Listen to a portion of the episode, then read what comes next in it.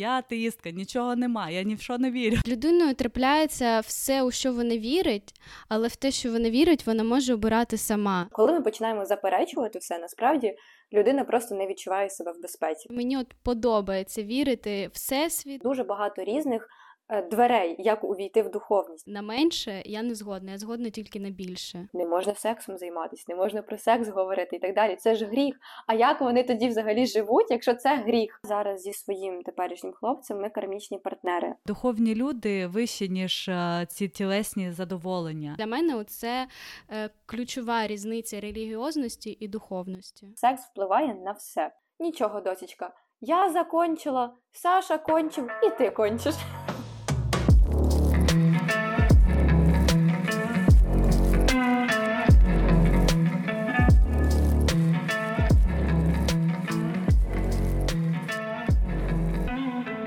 Всім привіт! З вами подкаст SLF та його незмінні ведучі Аліна і Каріна. Сьогодні ми поговоримо на незвичну тему. Ми ще не підіймали її в нашому подкасті, але сьогодні прийшов саме той час, коли пора. Ми поговоримо про духовність в сучасному світі. І, звичайно, без пікантних тем не обійдеться, тому чекайте, буде цікаво. І щоб поговорити на цю тему, ми запросили людину, яка не тільки е, знає про це все, яка живе в цьому і зможе нам багато чого пояснити. Я в цьому впевнена. Тому привіт, Настя Комаріда. Привіт! Дуже рада вас Привіт. бачити. Дуже вдячна, що ви мене запросили, і з радістю поділюся своїми знаннями в цій темі. Клас. Настя, я б хотіла тебе ще попросити, щоб ти розказала, хто ти, про що, і щоб наші глядачі, о, глядачі, слухачі з тобою познайомилися краще. Я проста людина, але з відкрила в собі дуже цікаві сили, які є, до речі, в кожній людині. І ці сили це і є пізнання нашої душі, нашого духу, екстрасенсорні здібності, і вони реально є абсолютно в кожного. І коли ти синхронізуєш своє тіло, душу, дух, ти починаєш е, дуже багато цікавого бачити, розуміти, жити, зовсім інше світосприйняття. І, в принципі, цим я ділюся і в себе в блозі. Я інфлюенсер в інстаграмі, Тіктоці, на Ютубі. Так, в Насті дуже цікавий блог. Дякую. Е, і також я сертифікований інструктор з тета-хілінгом. Це теж просто мій найулюбленіший інструмент для роботи з підсвідомості, після якого у мене життя перевернулося з ніг на голову. Я його раджу просто всім і дуже щаслива, що в принципі є такі інструменти і такі цінні знання. І дуже багато того, що я буду вам сьогодні розказувати, це саме е, я дізналася завдяки тета-хілінгу, пізнання себе, е, все, чим я займалася два роки. Це це є я зараз, в принципі. Так, я на тебе натрапила, мені здається, випадково саме в Тіктоці. А Потім чи Інстаграм, чи Ютуб щось почала потрошку дивитися, і а, часто таке буває, що ти просто дивишся на людину, і не, навіть не дуже важливо, що вона розказує, ти просто розумієш, що там якийсь у вас вже є connect. То Настя, я тебе вже знаю. Це ти нас бачиш перший раз, а я тебе вже знаю добре. Я тебе також знаю, я, я ж тебе пам'ятаю з марафону. А, ну так, це як я Настю запросила на наш подкаст, тому що я проходила її новорічний марафон. Ми там багато дуже медитували, і в мене трошечки аж ламався мозок, тому що це було дуже довго, і іноді я така, о Боже, це занадто для мене. Але е, це був цікавий experience, і я рада, що Настя потім погодилась також прийти до нас гостею. Да, я вам теж дуже вдячна, що я тут бо мені треба було з чогось вже нарешті це почати. Я все все сама знімаю Ютуб сама, всюди сама, і я дуже хотіла, от нарешті, щоб. М- Ділитися своїми знаннями не лише в себе на сторінках, а також ходити до когось в гості, е, з цікавими людьми говорити на цікаві теми. Тому ви перші в мене, я вам дуже вдячна. Ну, ти в нас теж перша інфлюенсер. Були друзі на подкасті, але інфлюенсерів ще не було. Так, і якась, е, ну, так, так. можна сказати, експертка так, нам це з якоїсь теж теми. Ну, класно. Ми перші один в одного. Класно. Я б хотіла розказати свою маленьку історію. в принципі. Тройнічок. Ми це залишимо Настя. Перше, так. Залишимо на кінець. Я б хотіла е, розказати свою маленьку історію, чому я в принципі почала цим, е, цим всім цікавитись, духовністю і так далі. І я думаю, що потім ви мене підтримаєте, і ми поговоримо про стереотипи і шлях взагалі до духовності. В мене взагалі цікавий uh-huh. цей весь шлях, тому що раніше в мене навіть не було кола спілкування, з яким я могла б обговорювати якісь такі теми. У мене, напевно, десь років до 25 взагалі не було свідомого якогось. Відношення до теми релігії чи духовності. Я більше все, все, що я вірила, походило від страху, тому що у нас чомусь так було прийнято, що релігія будується на тому, що щось ти не можеш робити. Якщо ти робиш це, е, то ти отримаєш за це покарання. І я постійно там щось роблю того, щоб бути хорошою в рамках оцеї нашої релігіозності, там православ'я чи християнства, як можна сказати. І е, я не розуміла взагалі, що це, і мені ніхто не пояснював, як правильно вірити, в що вірити. Ну, от якось загальна ця думка, ти маєш вірити в Бога. Вибач, тебе переб'ю, треба ще сказати, що Духовність і релігіозність це трохи різні речі, їх треба також речі. розрізняти. Так, це ми це ми про це поговоримо, але це мій шлях. Угу. Так, я ж е, говорю про те, як я до цього прийшла. Я не розуміла, для чого це все, і це мене якось більше сковувало всередині. Я відчувала мені некомфортно. Але всі так роблять, всі щось вірять, окей, в мене немає з ким це обговорити. Але е, в моєму житті з'являється мій майбутній колишній, який був переконаним атеїстом. Він мені давав там книги про це, і е, в якийсь момент мені його точка зору сподобалась більше, і я почала себе вважати теж атеїсткою, і дуже довго так себе е, визначала. Так продовжувалось буквально ще от рік назад тільки змінилось. Тобто я завжди всім говорила, я атеїстка, я ні в що так не вірю, нічого там немає, все дуже заземлено, ну така прям була. І все почало мінятися, напевно, після початку війни, тому що там такі екзистенційна криза, ти задаєш багато питань собі, багато питань Всесвіту, і не знаходиш на них просто відповіді. Через це знову тобі некомфортно, тобі погано. Ти тобі потрібно знайти оці відповіді. Це ж все про пошук відповідей для себе. І, звичайно, в якийсь момент у мене є подруга Настя, яка теж цим цікавиться. Вона мені теж дуже дивні речі, як на той момент мені здавалось, розповідала. Я з нею не була згодна взагалі ні в чому. Я ж кажу, я атеїстка, нічого нема, я ні в що не вірю, типу, такого варіанту. І потім все-таки я почала теж цікавитись духовністю. Що ж це таке? І коли я почала собі це відкривати, відкинула оцю свою зневіру повну. Е, і зрозуміло, що напевно не все так просто, напевно, є щось вище за нас, і мені хочеться просто відкривати свою душу, відкривати своє серце і знаходити. Щось більше.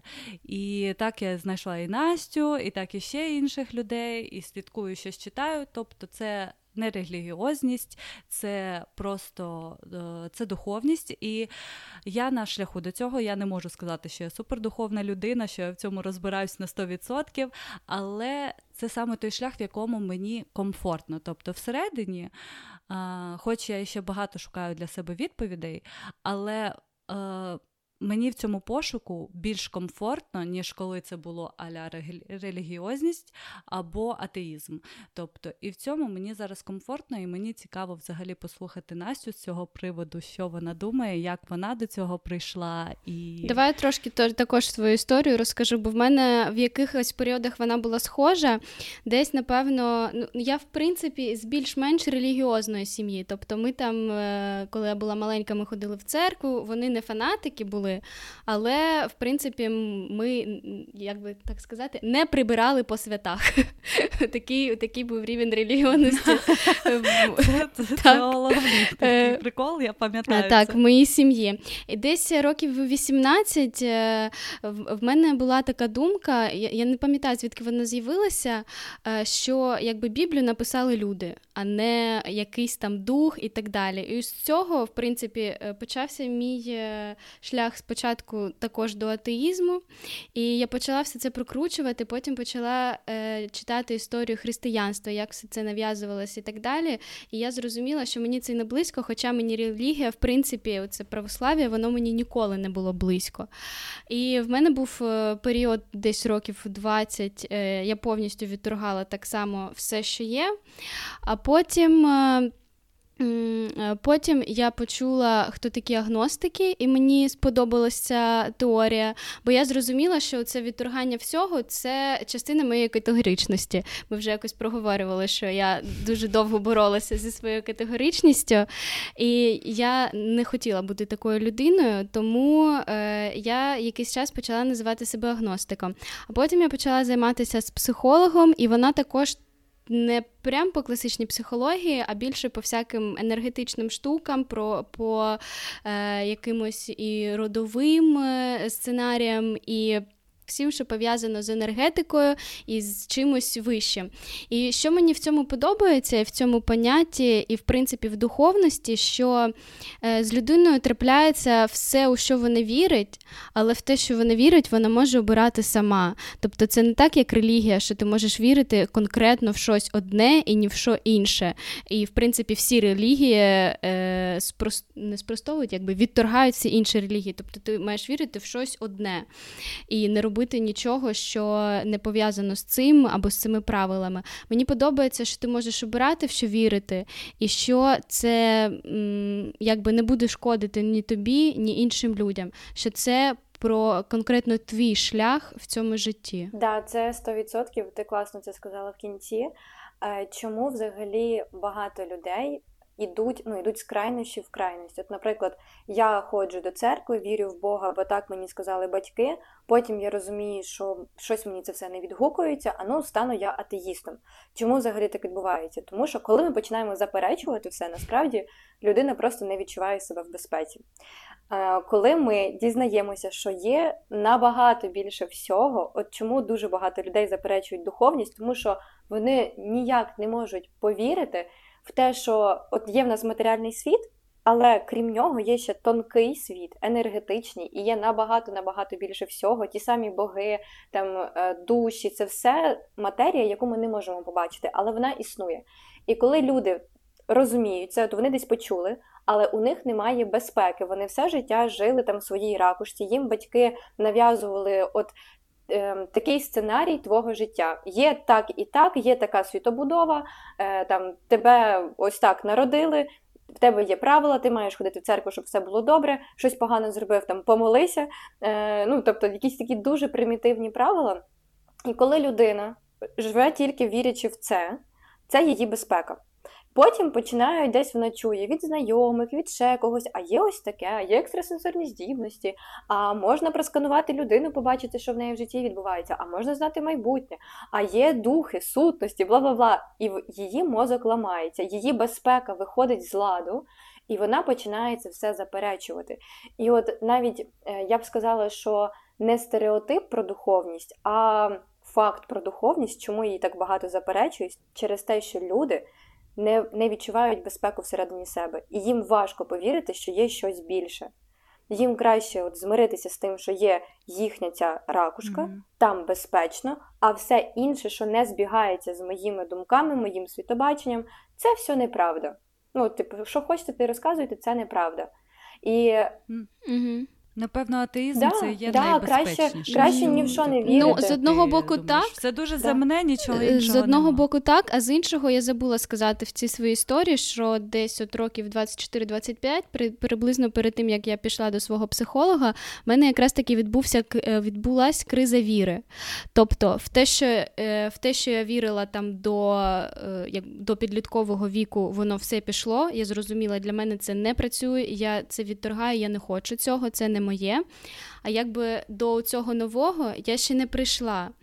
І а людині, в принципі, потрібно в щось вірити, бо якщо я була в тому періоді, коли ти ні в що не віриш, ну, щасливим життям це, це не назвеш.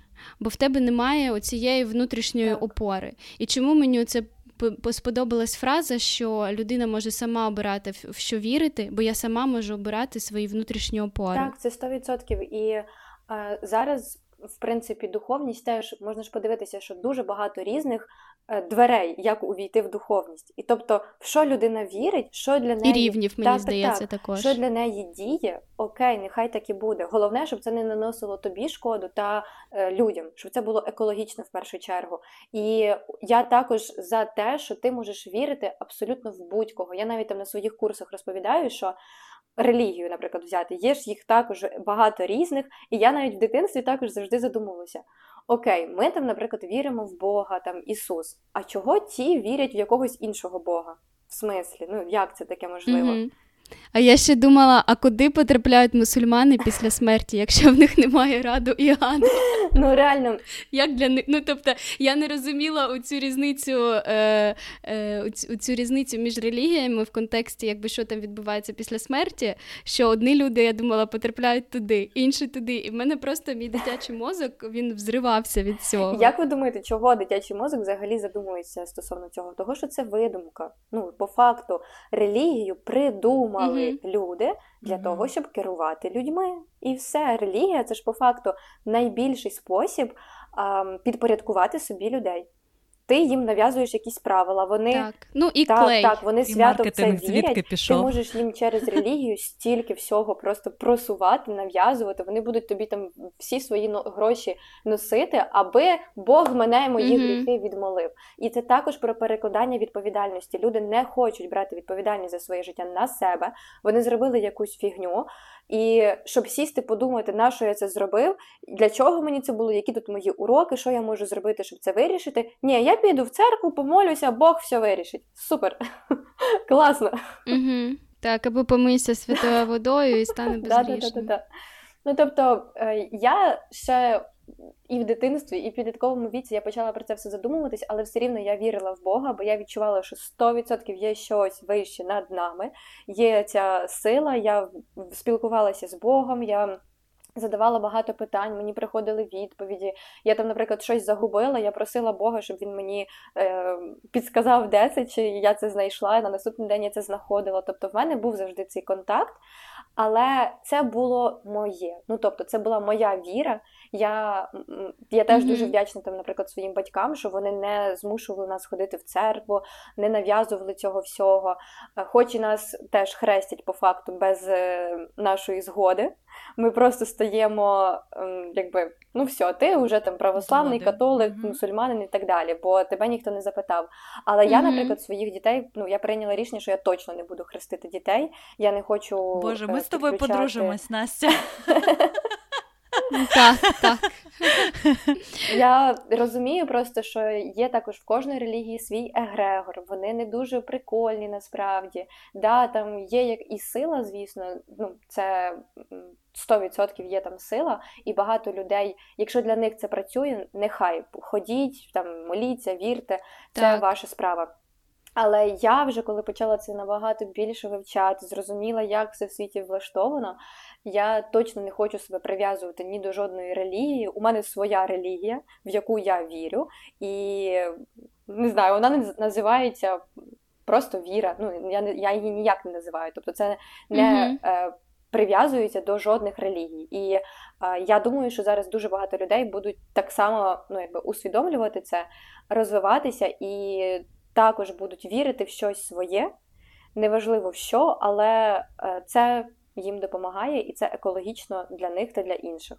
Це найголовніше. Ну, Мені здається, це хороше mm-hmm. якраз визначення для духовності, що там немає якихось конкретних рамок, що ну, тобі так, не потрібно так, притри... тут взагалі немає чогось одного рамок. і по ньому йти. Але через це от мене е, дві думки, що хотіла сказати. Перше, що я можу сказати, що я не вірю, а що мені от подобається вірити в всесвіт, в його енергію, в енергію е, там вібрації, в енергію людей і так далі, бо я це реально відчуваю. Дуже сильно відчуваю енергетику людей ще з дитинства. І це, знаєш, таке його наче не можна пощупати, але я можу його відчути. Тому мені подобається в це вірити, тому що я така людина, що мені потрібно завжди докопатися до суті. Чому я так з цією релігією ще з підліткового віку вона мене визиває, викликає питання? Тому що я не можу докопатися. Ну, якби я докопалася до того моменту, що це придумали люди, а що було до того, не зрозуміло.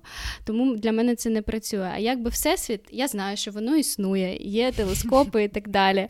Є є всі оці енергії, і я відчуваю ці енергії. і Мені просто подобається в це вірити, і мені так легше жити, воно мені допомагає, нікому не шкодить, тому для мене це працює.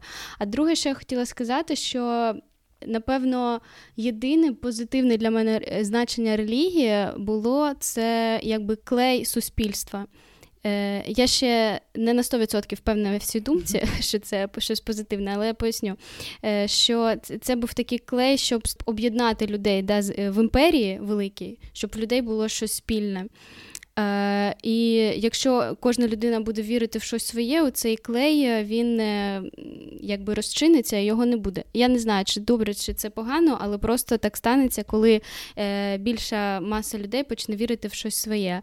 І це було, знаєш, е, ще таке соціальний фактор, що люди там кожну неділю йдуть, це для них, знаєш, як клуб по інтересах був. І оце, оця атмосфера якби мені подобається, бо в нас в світі стало дуже багато багато багато і самотніх людей, і всі, хто працюють вдома і не можуть заводити друзів е, в дорослому віці. І це, мені здається, єдиний. Мінус цього, але в принципі, якщо людина живе по своїм якимось е, принципам і духовним, якби вона духовно розвинена, то я впевнена, що в неї все буде Це добре. Це ну, ефект приналежності до чогось. Ми всі хочемо бути так. залучені. До, ну до так, чогось. так, так. Угу. Те, що мені теж подобається, в принципі, в цих Е, різних святах релігіозних, те, що це вже як традиція у нас сформувалася в сім'ї. От я, наприклад, mm-hmm. не уявляю свого життя без того, щоб там не святкувати Різдво. Великодень і так далі. Ну, це такі да, два основних свята, коли ти завжди приїжджаєш додому. Так, так. Бо ну, в мене ж мама також е, займається тим всім, що і я. Е, Сестра так, вона mm-hmm. розуміє, про що ми, але вона не, не сильно прям в цьому, як ми з мамою. А тато просто спостерігає. Якби він не заперечує, не підтримує, він такий, да, він спостерігач. І я завжди піднімаю ці теми за столом, коли ми там всі з'їжджаємося. Я питала вже і стосовно хрещення дітей, як вони до цього відносяться. Вони мене, до речі, у всьому підтримують, абсолютно нічого не заперечують. І я кажу, мам, а чого ми взагалі святкуємо, якщо, наприклад, ми розуміємо релігію і так далі, ми по факту себе не відносимо до цього, да, нас хрестили, але ми в церкву не ходимо, ми там, от саме по молитвам тим не молимось і так далі. Е, В нас своя віра, вже як ми сказали. І кажу, чому, наприклад, ми святкуємо те Різдво, чому ми святкуємо Великодень? Вона каже: Настя, мені все рівно. Є там ті свята, є там ті релігії, немає. Мені головне, щоб ви додому приїжджали, і ми з вами отако за столом сиділи. Так, як можна не любити Різдво? Ну це вже традиції. Ми теж в минулому випуску з Аліною казали, що Різдво це з таких свят, що е, якби особисто для мене, я думаю, для багатьох людей воно перекочувало з релігіозних свят до традиційних, типу як Новий рік і 8 березня, наприклад, або День Святого Валентина. Що це такі вже традиції більше, а не релігія. Та от. Я теж обожнюю Різдво, Великодень це прям про красу. Улюблені свята. Так. Бо, е, бо по суті ж. Е, ну, якби немає зазвичай немає якоїсь так. суперрелігіозної тематики перед Різдвом. Все просто навпаки, ялинка, якісь там е, кольори червоно-зелені. Так, Це все вже не про релігію, а просто що от так сталося. Так ми так ми його святкуємо. Так. Більше про якусь естетику цього свята. Ну так, це якщо це ми так дивимося, але ж насправді це все рівно там угу. якщо ре, ре, ті, хто прям вірять в релігію, ходять в церкву, вони ж там угу. і в ці служби в ці дні є. Е, Різдво це ж Ісус народився, да? А на Великдень Ісус так, е, так. Воскрес. Ну тобто це прям 100% релігіозні свята. Але я це сприймаю як традицію. Тобто ми в цей день не ходимо в ну, в принципі, ми не ходимо в церкву взагалі. Тобто, в мене mm-hmm. ще раніше, коли я не знала, що таке духовність, як себе в цьому віднайти, от я така думаю, що от хочеться в будь-якому випадку духовність це твоя опора. Так, де б ти не був, ти можеш собі сісти, закрити очі, там поспілкуватися зі своєю душею, з Богом, в якого ти віриш, в принципі, з енергією, з всесвітом, з творцем, і тобі стає добре на душі. Тобто ти цю свою внутрішню опору з собою завжди носиш. І я раніше не мала цієї опори. В принципі, ми всі проходимо через цей етап, що шукаємо, де це, що це, така пустота якась відчувається, незрозуміло. І ти дуже легко тоді піддаєшся під думки інших людей. Ці вірять в одне, о, Давайте я також це буду вірити. А потім ти почув інше. Ні, мені це більше mm-hmm. відгукується. А тут хлопець каже, я атеїстки, а я теж буду атеїсткою. У мене просто також така історія була, але я з ним якраз сперечалась на цю тему. Він прям знаєте, чому він не вірив? Тому що його мама все життя таскала в церкву. Прям Кожну суботу чи ну, кожну так. неділю обов'язково ти маєш ходити. Ну це кон- контрпозиція так, так, дитини. Так, і Він просто стає атеїстом, тому що ну, йде в заперечення, це зрозуміло досить. І я, от коли себе шукала, то думаю, так, хочу я займатися духовністю. І перше, що мені приходило в голову, це піти в церкву. І я пам'ятаю, я тоді жила ще у Львові. Декілька разів я сходила в церкву, я щось не си... ну, от я прийшла, ну постояла, я там щось подумала. Ну, Я не молилась там ніякі молитви, так про себе щось там Бога попросила. Mm-hmm. Я не можу сказати, що я дуже щось всередині там відчула. Мені, в принципі, ця атмосфера якось м- не заходить в загальному. І тоді почався мені теж так, не подобається. Так. Тоді почався мій шлях е, вивчення і підсвідомості, і загально як все влаштовано в світі. Різні книжки мені приходили. І потім от я знайшла тета хілінг, і мені просто все по поличкам в голові так розклалося. Така о, ну нарешті це сталося. Я розумію тепер, що, як, що вірити, як все влаштовано і так далі. Це, напевно, найбільший стереотип, е, що духовність е, пов'язана з релігією. Якщо ти хочеш стати духовним, іди в церкву.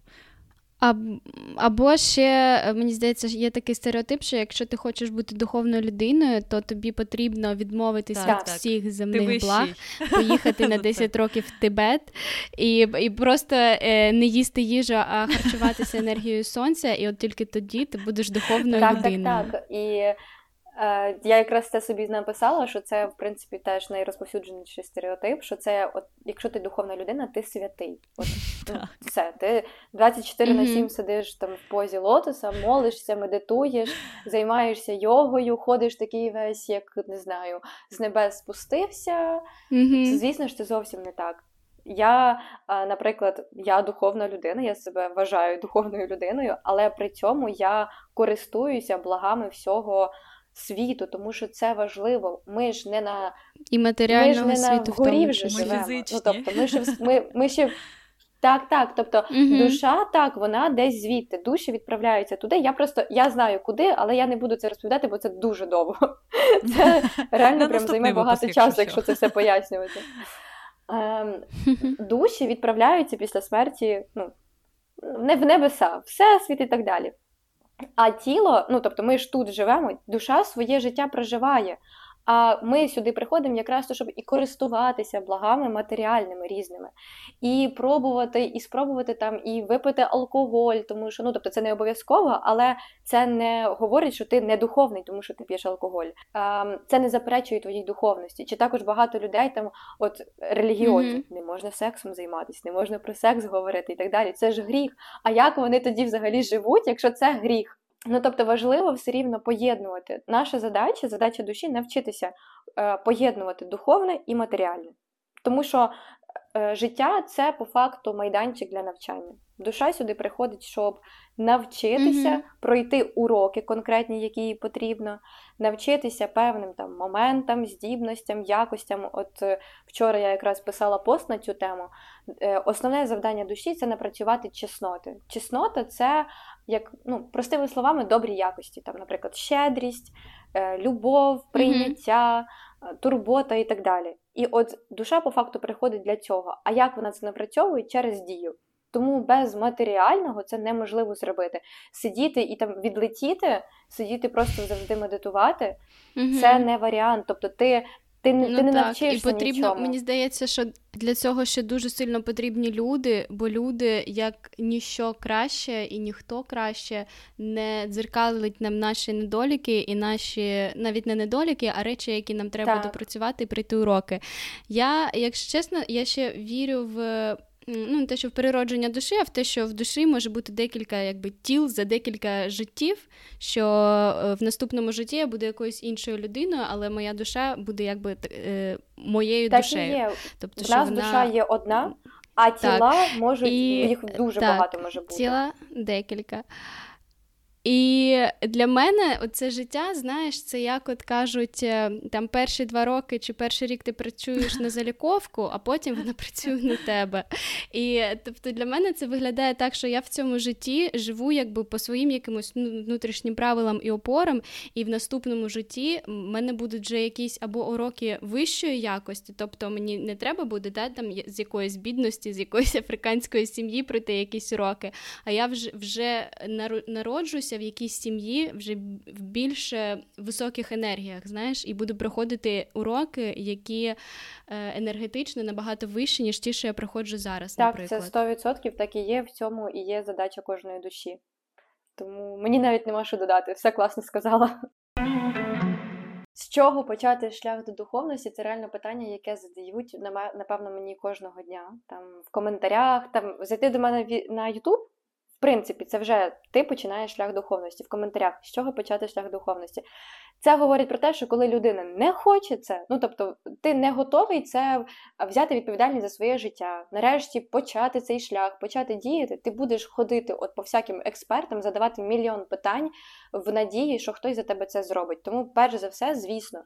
Взяти відповідальність за своє життя. Щоб ви розуміли, у нас 90% людей на планеті в дитячій позиції.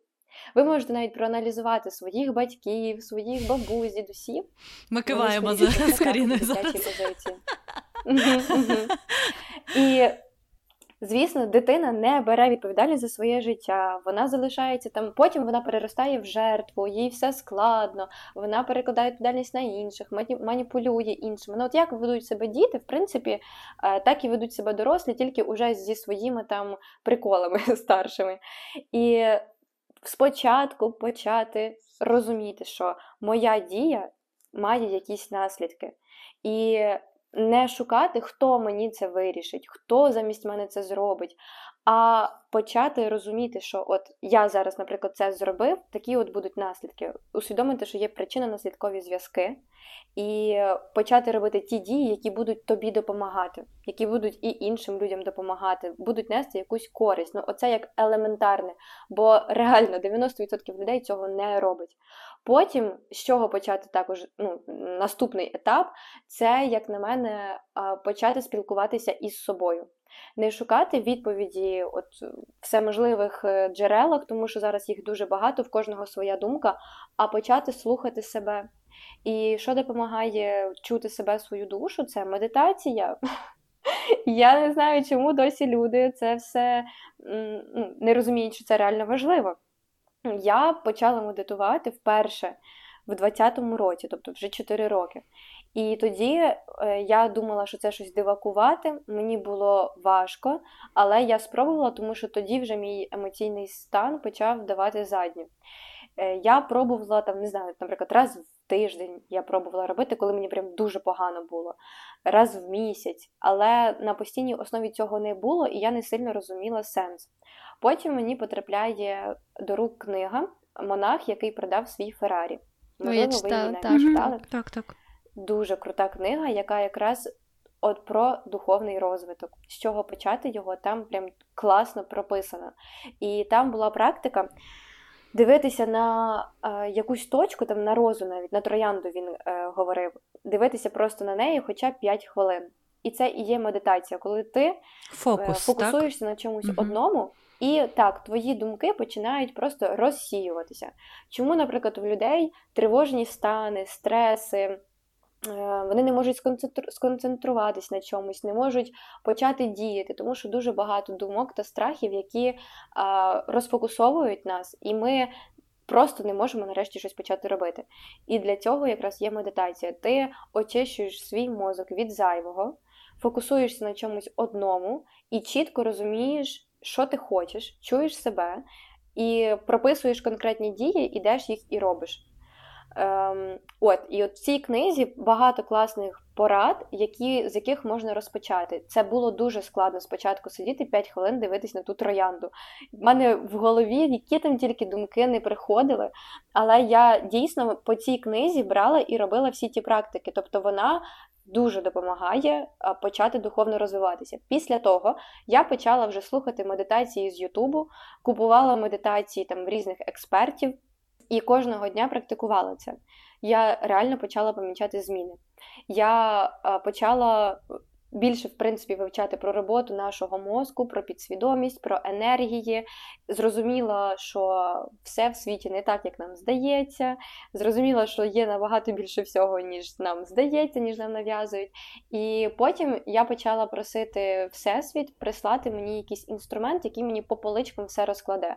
Таким чином, мені от якраз мені приснився спочатку цей інструмент, а потім в цей же день я його знайшла Е, просто в інстаграмі мені висвітився пост е, знайомої. Я прочитала і така, все, мені це треба. Ну, це я про тетихільних розповідаю. І е, з того моменту я от вже більше двох років стабільно собою займаюся, там духовно розвиваюся, і духовний розвиток він насправді все життя у нас буде тривати. Mm-hmm. Бо коли ти приісполнишся, тобі вже немає сенсу тут бути, ти помираєш. Душі тут уже достатньо знань, і вона переходить собі далі. Тому весь як там вік живи, вік учись. Оце про духовний розвиток. Це, до речі, теж такий.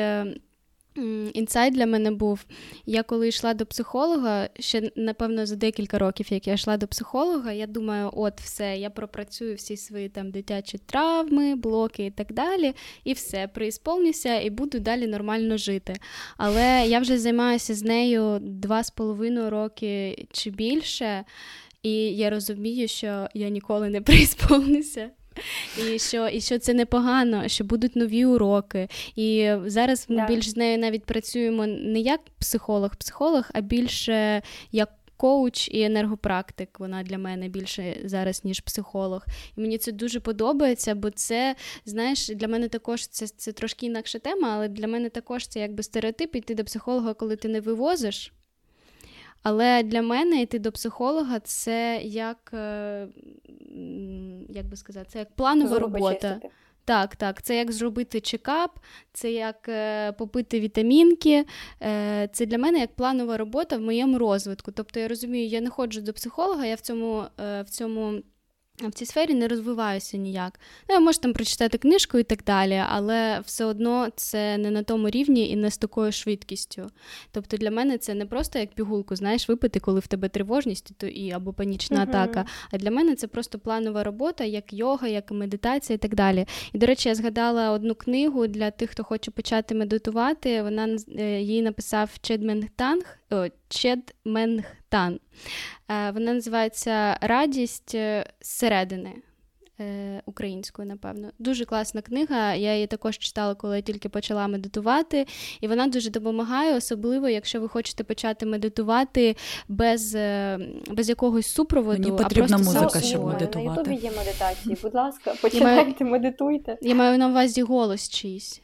Музика, так, mm-hmm. звісно. Mm-hmm. Я маю на увазі, коли тобі хтось говорить там вдох, видих і так далі. Тобто тут більше про те, ну, як на початку сам насправді е, складніше самому початку. Так, медитувати. звісно. Набагато складніше, тому я б я раджу почати спочатку із супровіду. Будь ласка, на Ютубі є дуже багато безкоштовних медитацій. Знайдіть навіть голос, українською зараз є багато медитацій. Так.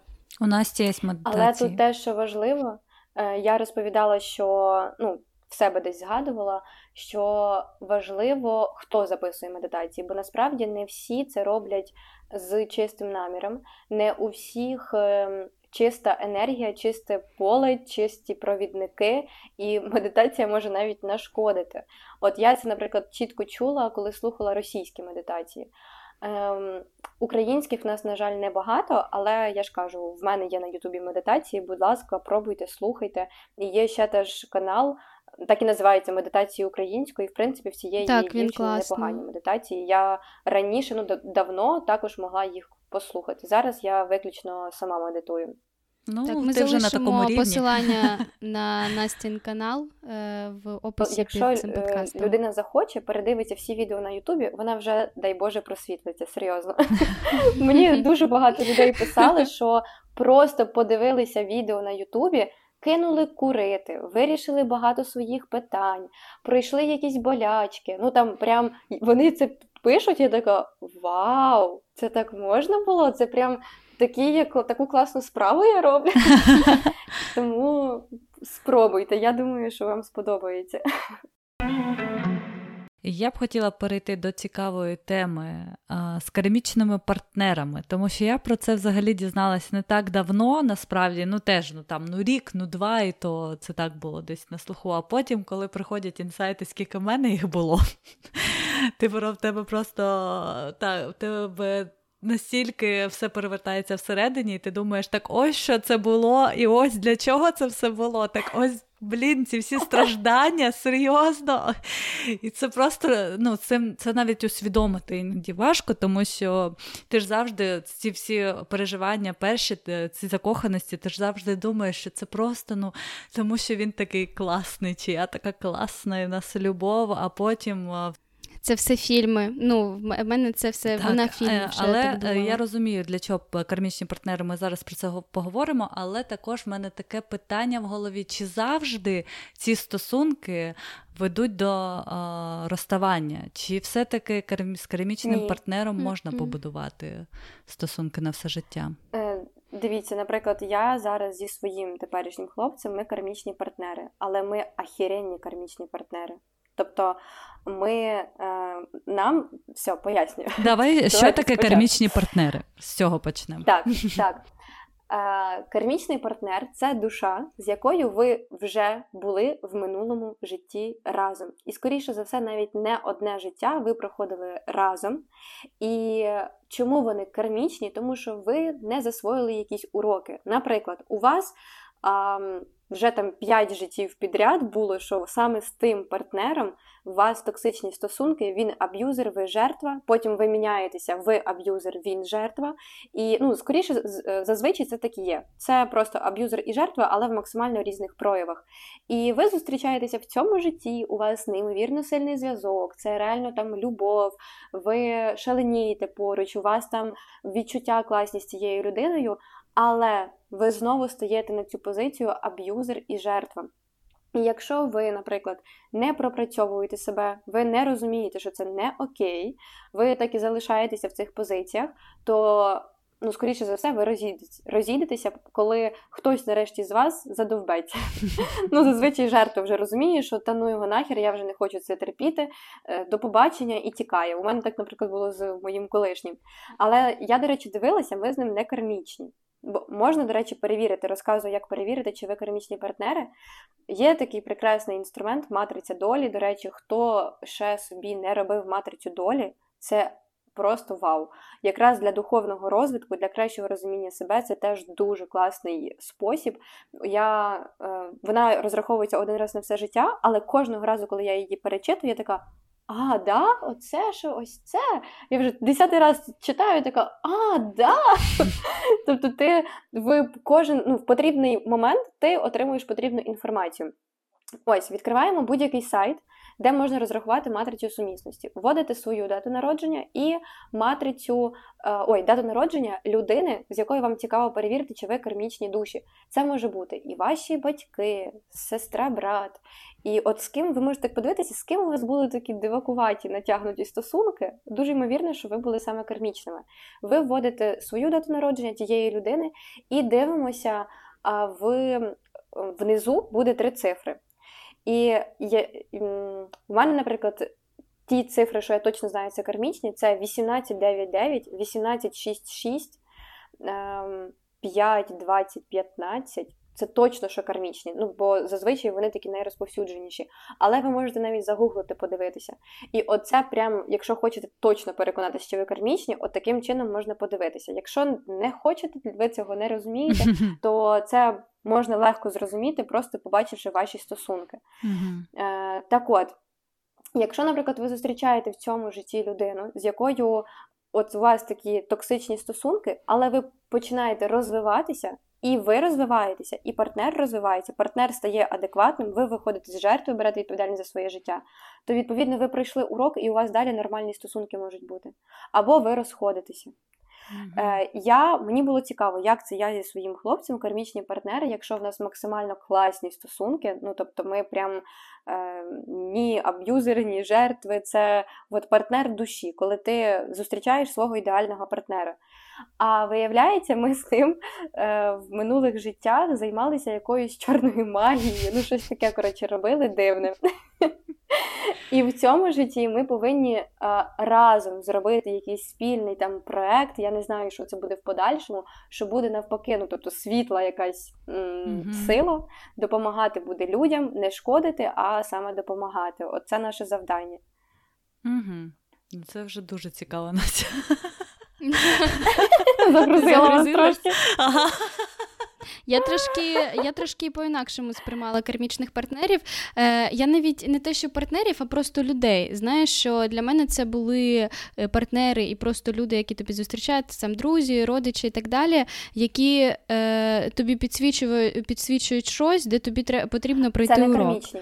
Я не розглядала це з точки зору того, що ви вже зустрічалися в минулих життях. Ну тобто, можливо, але е, для мене в розумінні цього поняття це була не основна угу. якби думка. І, е, саме кармічні душі, от я пояснила, що це це ви 100% угу. з минулого життя разом.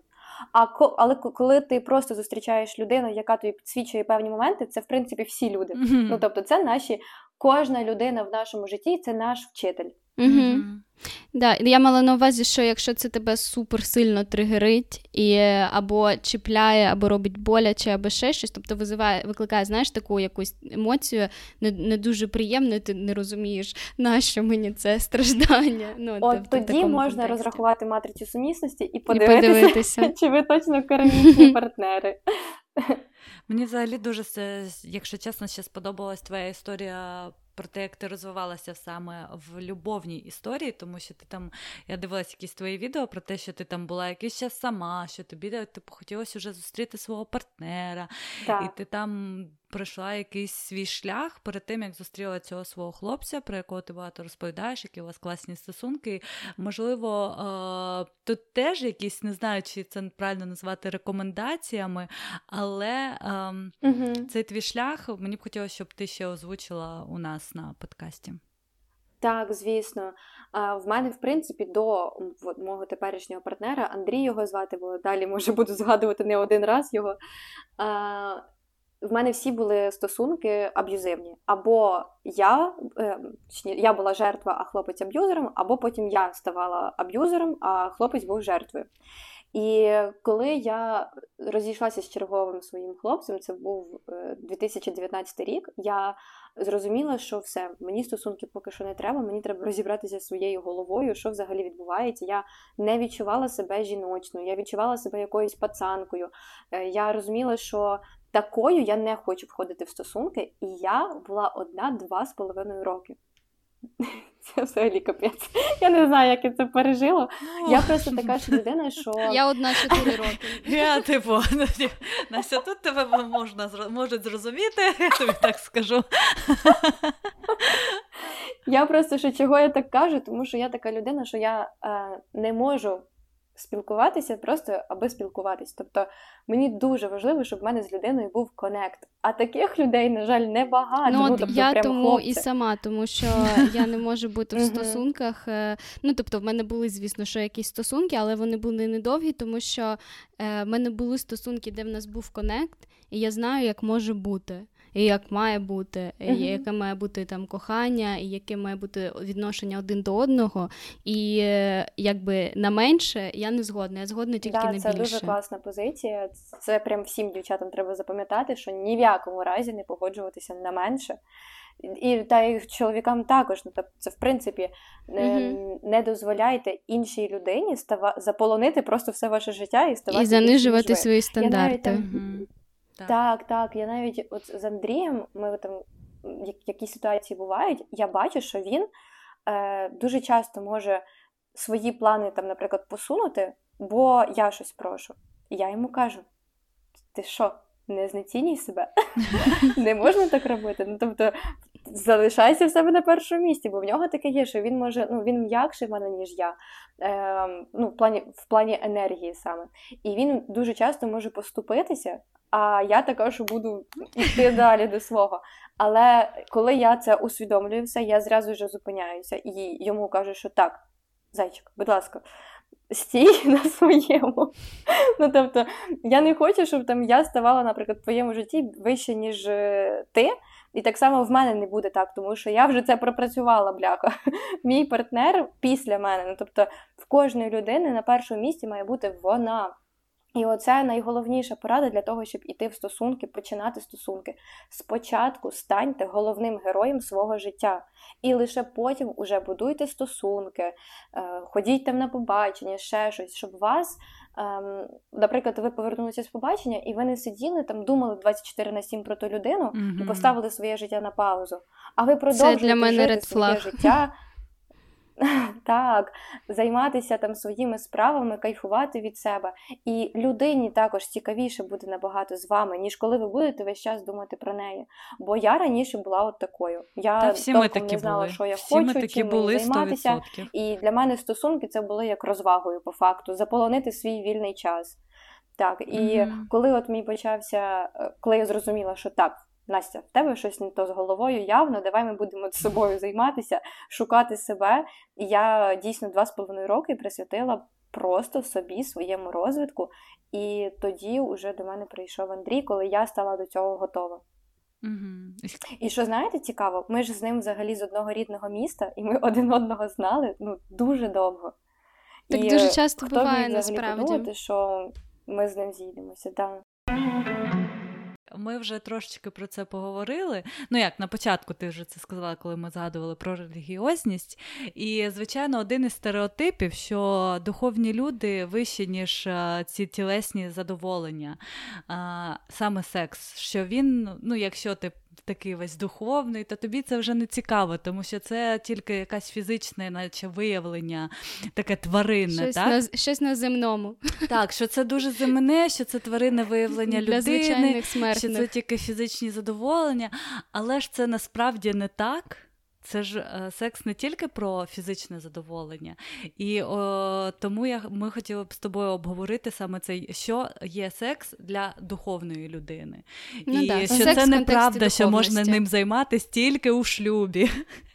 Це щось Мені вже релігіозне. що ці от стереотипи, що секс це просто ви що, як можна сексом займатися, це гріх, соромно і так далі. Це придумали люди, які не знають, що таке секс, які просто ніколи в житті не отримували задоволення, які не вміють задовільняти ні себе, ні свого партнера. Того, що адекватна людина, яка знає, що таке якісний класний секс, ніколи в житті такого не скаже. Мені здається, що це супер зашорені якісь люди, і більше е, все ж таки пов'язані з релігією, а не з духовністю. Ну да. Тобто, ну це, Але це теж е, вони заборона. що сексом не займаються. Я про те, що, наприклад, є да, є релігія, яка говорить, що там гріх займатися сексом, але люди все рівно ж займаються сексом. Так, а потім відмолюють ці гріхи.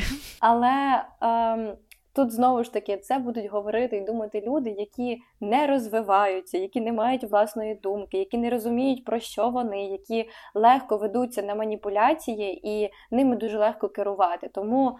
Дорогі друзі, хто зараз слухає цей подкаст, просто прийміть той факт, що треба розвиватися. От працюйте над собою, над своїм мисленням, щоб ви розуміли, де іде маніпуляція, де вам щось нав'язують, а де ви істинно розумієте, так, це моє бажання, я цього хочу. Це найважливіше.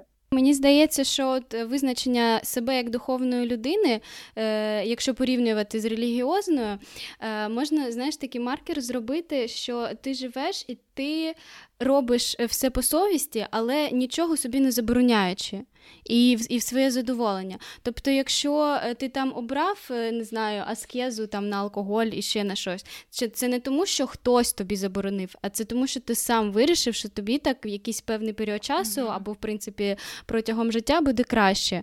Е, Якщо ти, ну коротше, ще щось хочеш зробити або не робити, то це буде твоє бажання, а не заборона, як, яку ти прочитаєш в якійсь книжці, або якусь тобі хтось скаже. І для мене це е, ключова різниця релігіозності. І Я можу так, доповнити це тим, що алкоголь дійсно шкідливий для нашого організму. Немає безпечної дози алкоголю, але секс не шкідливий для нашого організму.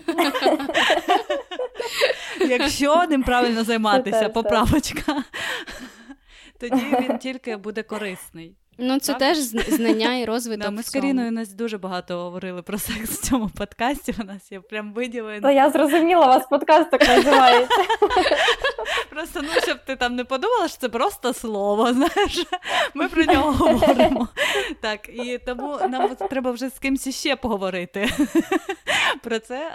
І... Знаєте, я я прям рада, що ми на цю що у вас, в принципі, подкаст на цю тему, і що ми зараз про це поговоримо, бо це реально важливо абсолютно у всіх сферах. Секс впливає на все.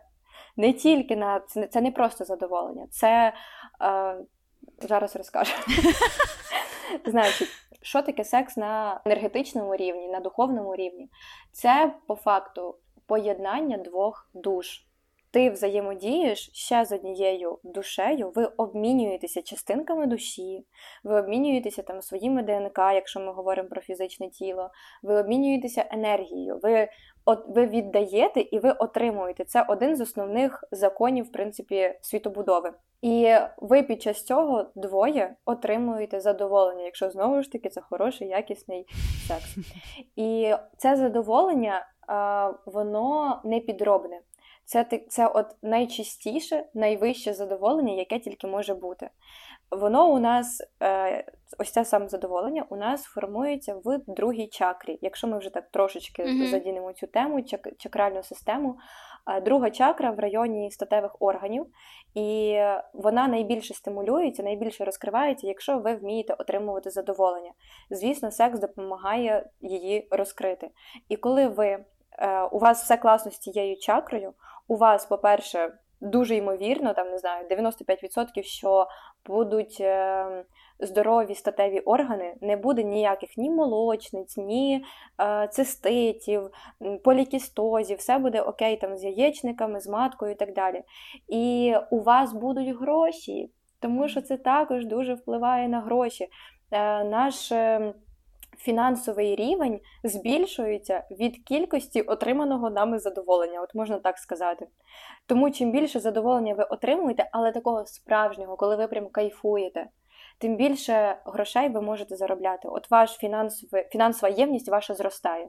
І е, чому важливо взагалі мати, я я не можу сказати, що там одного партнера на все життя, але не прям багато.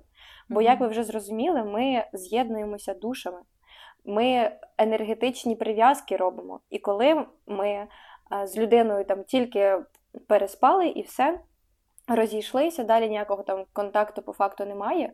Ми продовжуємо оцей енергетичний зв'язок, він залишається. Частинки душі залишаються. І ви продовжуєте віддавати свою енергію іншій людині. І зазвичай це саме жінка віддає. Mm-hmm. Так, да, так, ми так. Про це теж Тому, говорили. А, чому, наприклад, коли розходиться пара, яка була довго разом, розійшлися вже там, наприклад, 5 років ви не разом, але він досі продовжує вам снитися. Ви про нього можете згадувати, думати, а зайти до нього в інстаграм, подивитися, як він там себе як він поживає. Це відбувається через те, що у нас досі є енергетичний зв'язок. І дуже важливо його розривати. розривати. Як його робити, є медитації на це. А чому важливо розривати? Щоб ти не віддавала Тому що ми продовжуємо віддавати енергію і ти продовжуєш про нього думати. Це це може бути навіть е, навіть не якщо довгі стосунки, а якщо був якийсь сильний емоційний зв'язок, і навпаки, так, так, так. якщо були якісь довгі стосунки, але тебе воно енергетично не тримає, воно якби і не не обов'язково це розривати, бо там вже все роз, розірвано. Я пам'ятаю, я в минулому році якийсь певний час в мене було декілька хлопців, до яких я, тобто в мене не було до них почуттів, але я відчувала до них емоційний оцей зв'язок. І я також робила медитації протягом якогось е, часу, поки я не відчула, що він розірваний. Супер До речі, дуже рекомендую. Це дуже класна практика. Я теж прям щаслива, що її колись я її давно вже для себе відкрила. І коли я вперше її зробила, ми з колишнім на той момент вже три роки не були разом ми прям погано розійшлися, ми там ненавиділи один одного, mm-hmm. заблоковані всюди були. Я роблю цю практику, і він мені пише з лівої сторінки в інстаграмі. Ви не уявляєте, який в мене був шок. Чому так теж відбувається? Тому що людина перестала отримувати твою енергію. І що він, він написав, ну, він ж не знає цього всього. Він е, в мене щось в той день. Я тоді дуже багато, в принципі, сторіс записувала. Це ще було до мого духовного пізнання і так далі. І я тоді щось скидала, що я плачу, мені щось сумно. І він з лівої сторінки мені пише, що там е, не сумуй, все буде добре і цьомчик. А я заходжу на сторінку, я зразу розумію, що це він, і в мене просто шок. Я розумію, що я позавчора зробила цю практику, і тут привіт! Дуже я рада. Але в ці моменти важливо це я чому розповідаю, щоб ви знали, що ви можете зробити цю енергетичну відв'язку, і реально людина там в 90% що з'явиться в вашому житті, чи ви її зустрінете на дворі, чи напише, чи подзвонить. Дуже важливо не реагувати. От, не віддавати знову свою енергію, бо підключиться ще сильніше. Угу. Я теж погоджуюся, що напевно е, секс має бути в житті кожної людини, тому що, по-перше, це дорослі ігри, можна так назвати. Секс це ігри, в які грають дорослі так. люди, і, звичайно, це класно. Е, і не можна в собі це закривати, тому що ти блокуєш цю свою сексуальну енергію. Але питання для чого і навіщо, чи для кого. Але е, те, що не потрібно займатися сексом зі всіма. Це точно класно. Це 100%. У мене зараз, знаєте, аскеза така конкретна. І від алкоголю, і від сексу, і від всього. Я така все. Я преісполнилась, дівчата. Все, зараз ще відв'язки пороблю. І ну, мені просто зараз уже якось не хочеться. У мене останній, як я вже розповідала на подкасті, який в мене був партнер, саме сексуальний партнер, то останній раз, коли це сталося, я просто зрозуміла, що це настільки вже просто я себе знецінила, що це. Ну, абсолютно не те, що мені треба. І як тільки він зачинив за собою двері, я просто відв'язала його від себе повністю. Він просто пішов зразу в блок, тому що це вже був той е, та стадія, коли ти розумієш, що я вже ну не на тому рівні, я вже не хочу ось uh-huh. цього просто uh-huh. незрозуміло чого, і краще отак, от е, саморозвиватись і самопізнавати себе, щоб потім я себе класно відчувала під час цього сексу, після цього сексу. Тому що дуже часто, коли немає оцих почуттів. Хоч в процесі сам секс може бути класний, і ти там задоволена, і все, але як тільки це все закінчується, в тебе така пустота всередині ти не розумієш. Сто відсотків. Да, в тебе просто фрустрація, і ти дивишся на цю людину, і хто ти? Просто ти навіть іноді навіть наче не знаєш цю людину, наче ви тільки що були близькі, але це настільки. Але після цього, коли ці всі ендорфіни пішли. Е, ти не розумієш для чого. А ти змінила це свою думку, бо колись я тобі це казала, так. також в якомусь випуску, а ти казала, що ну не якщо обидва отримують задоволення. Це Я про саме про тільки фізично. От коли це було тільки фізичне так, задоволення. Так, Але це ніколи тільки фізично. Ну... Ну, Особливо так, для, для жінок, жінок. Так, звичайно. Для чоловіків все одно ну, ми по-різному сприймаємо секс. І чоловіки uh-huh. і жінки по-різному це сприймають, це uh-huh. зрозуміло, про це можна багато говорити. Але саме класно це коли напевно, навіть е, коли ти після сексу відчуваєш себе класно, і тобі mm-hmm. ця людина стає ближчою. У мене секс був лише в стосунках. Я не знаю, що таке секс, просто там на одну ніч, просто з кимось. Ну, я просто я тобі заздрю, ну, якось на інтуїтивному. Ну, розповідаю, чому так. Я якось ще на інтуїтивному рівні відчувала, що для мене ну, я не уявляю собі, як це просто отак от з кимось, е, коли я не знаю толком людину. Для мене це було взагалі незрозуміло, бо е, все-таки для мене секс це про єдність не лише там фізичного тіла, а ти знову ж таки з'єднуєшся із душею, тобто ти з'єднуєшся з цінностями цієї людини, з тим, чим вона є. І mm-hmm. на тебе це буде 100% впливати. Ти потім, навіть після того, ну напевно, у вас таке було, ви помічали, що можливо не дуже класно себе відчували потім морально після сексу. Тому да, що ми ви це і кажемо, е, що всередині ви просто пустота. підключаєтеся, що також під. Під те, що відчуває mm-hmm. та людина. Ви mm-hmm. з її відчуттями також з'єднуєтеся з її думками. Угу. Я думаю, що це ще пов'язано про те про секс в стосунках і ні, що з віком ще пов'язано, бо до повного віку у мене також не було сексу угу. не в стосунках. Це теж все дуже індивідуально. Тут якби не можна взагалі говорити, як там правильно, неправильно. Тут як кому комфортно, як хто хоче, але я просто не раджу мати дуже багато партнерів. Ви вже зрозуміли, чому? Та теж. Бо Та потім це фізично ти... не дуже корисно. Ну, в плані не корисно, це небезпечно ну, да. трошки фізично навіть. Просто потім в тебе mm-hmm. є от твоя енер... твоя енергія, там ємність, в якій зберігається твоя енергія. Коли ти дуже багато її отак от роздаєш, mm-hmm. це ж навіть не це ми не говоримо навіть про секс, ми енергію і так віддаємо людям. А не всі вміють віддавати тобі О, потім. так, чоловіки... І чому там також а, да, безкоштовні послуги, наприклад, чому не варто робити? Ну там, звісно, є якісь, що ми робимо безкоштовно, але свої там а, послуги, якими ти найбільше займаєшся, дуже важливо, щоб ти їх гідно оплачував, тому що це і є енергообмін. Якщо ти робиш все безкоштовно, ти віддаєш свою енергію, а назад нічого не отримуєш. Просто подяка це мало, це не це не, це не в тій кількості, mm-hmm. скільки віддав ти. І ми отак от протягом життя віддаємо багато енергії, якщо ще не навчилися цьому енергообміну. І потім ще й під час сексу просто отак от на, забирай, на забирай mm-hmm. тобі, на тобі, на тобі. Да, Потім їдемо і потім на балі, щоб відновитися і дуже дорогий секс. бо в нас так, бо в нас е, немає енергії, в нас немає ресурсу, і ми ниємо, що в нас немає ресурсу, і треба його якось відновити. Але якщо навчитися його правильно розходити, розходувати і правильно якби не розходувати, що набагато важливіше, то мені здається, таких е, періодів і Все ситуацій буде до набагато того, менше. Що, знову ж таки, треба собою займатися, розвиватися, працювати своєю головою, і тоді в тебе і самоцінність буде, і взаємообмін е, енергетичний завжди також буде так. відбуватися, і партнерів будеш класних обирати, відчувати їх одразу зі старту. Тому угу. і люди будуть такі потраплятися, які не будуть сосати так, з, з тебе енергію, тому що я також для мене це маркер. Е, зараз, якщо в моєму там оточенні або просто хтось попадається, хто мені дуже неприємний, я така так що сталося? Що що я зробила? Бо для мене це вже не норма.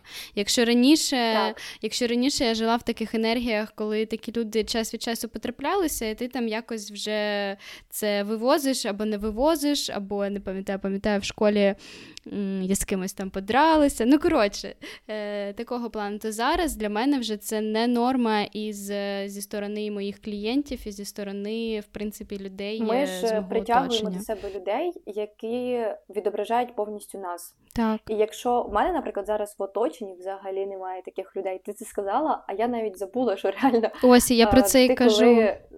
Да, ти коли собою займаєшся, коли ти відчуваєш свою цінність, свої особисті кордони, поважаєш себе, твоє оточення буде точно таким самим. В тебе не буде людей, які будуть тобою користуватися, вилазити тобі на шию, е, токсичність якусь свою проявляти. А якщо і з'являється така людина, то да, одразу дивишся так. Що вже сталося, де я себе міг знецінити, які мене там, е, можливо, я десь комусь так зробив. Ну, тобто, це 100% не просто так така людина з'явилася, бо всі люди це наші дзеркала. дзеркала. От не подобається щось в людині, дивися, що в собі. От, наприклад, нас багато, нас часто можуть люди тригерити чимось, бо насправді ми хочемо так само і не можемо собі це дозволити. Або в нас є таке ж саме, а ми в собі не хочемо це помічати. Тому дуже класно, в принципі, що і... є багато людей, так, і ти можеш і... себе вивчати через них. І ще е, така штука в цьому, що в, в тобі це може бути набагато в меншій мірі, ніж ти угу. побачиш в комусь. Тобто та тобі це Щоб покажуть ти побачив, які будуть наслідки, якщо ти це не зупиниш. Ну так, ну, не так. попрацюєш на старті. Так. Є над так. чим подумати. Так, я думаю, що ми вже будемо закінчувати. Закінчувати, так, Карі. Закінчувати. Так. Можна скажу, можна да. скажу. У мене бабушка е, завжди говорила: я коли я навчалася в університеті, я, до речі, навчалася на прикладній математиці, на програміста. Класно. Ти програмуєш, але і інше. Про, я про... Інше. Так, так, так, я програмую голову. Да, це точно. І у мене реально мені було дуже складно навчатися, мені не подобалося це все. І я коли там приїжджала додому і приходила до бабушки, вона питала, що там, як ти? Я жаліюсь, розказую, що важко. Вона така: нічого, досічка, я закончила, Саша кончив, і ти кончиш. Я кожного разу так Ось і завершення нашого трійничка. Так. В принципі, так як має закінчитися. Та всі сміються, всі щасливі. Я поплила. Е, так. Я думаю, що це чудове завершення. Дуже вам дякую за цю прекрасну розмову за те, що запросили. Навзаєм. Так, нам було приємно з тобою поспілкуватися, Настя. І ми сподіваємося, що нашим слухачам Взаєм. теж сподобалося. Ви дослухали цей епізод до кінця. Не забувайте підписуватись на наш подкаст, ставити нам вподобайки, писати коментарі. Також нагадуємо вам, що в нас є Баймія Кофі і Patreon, якщо ви хочете нас підтримати. Бажаємо вам гарного дня. Пока-пока. Бізу-бізу.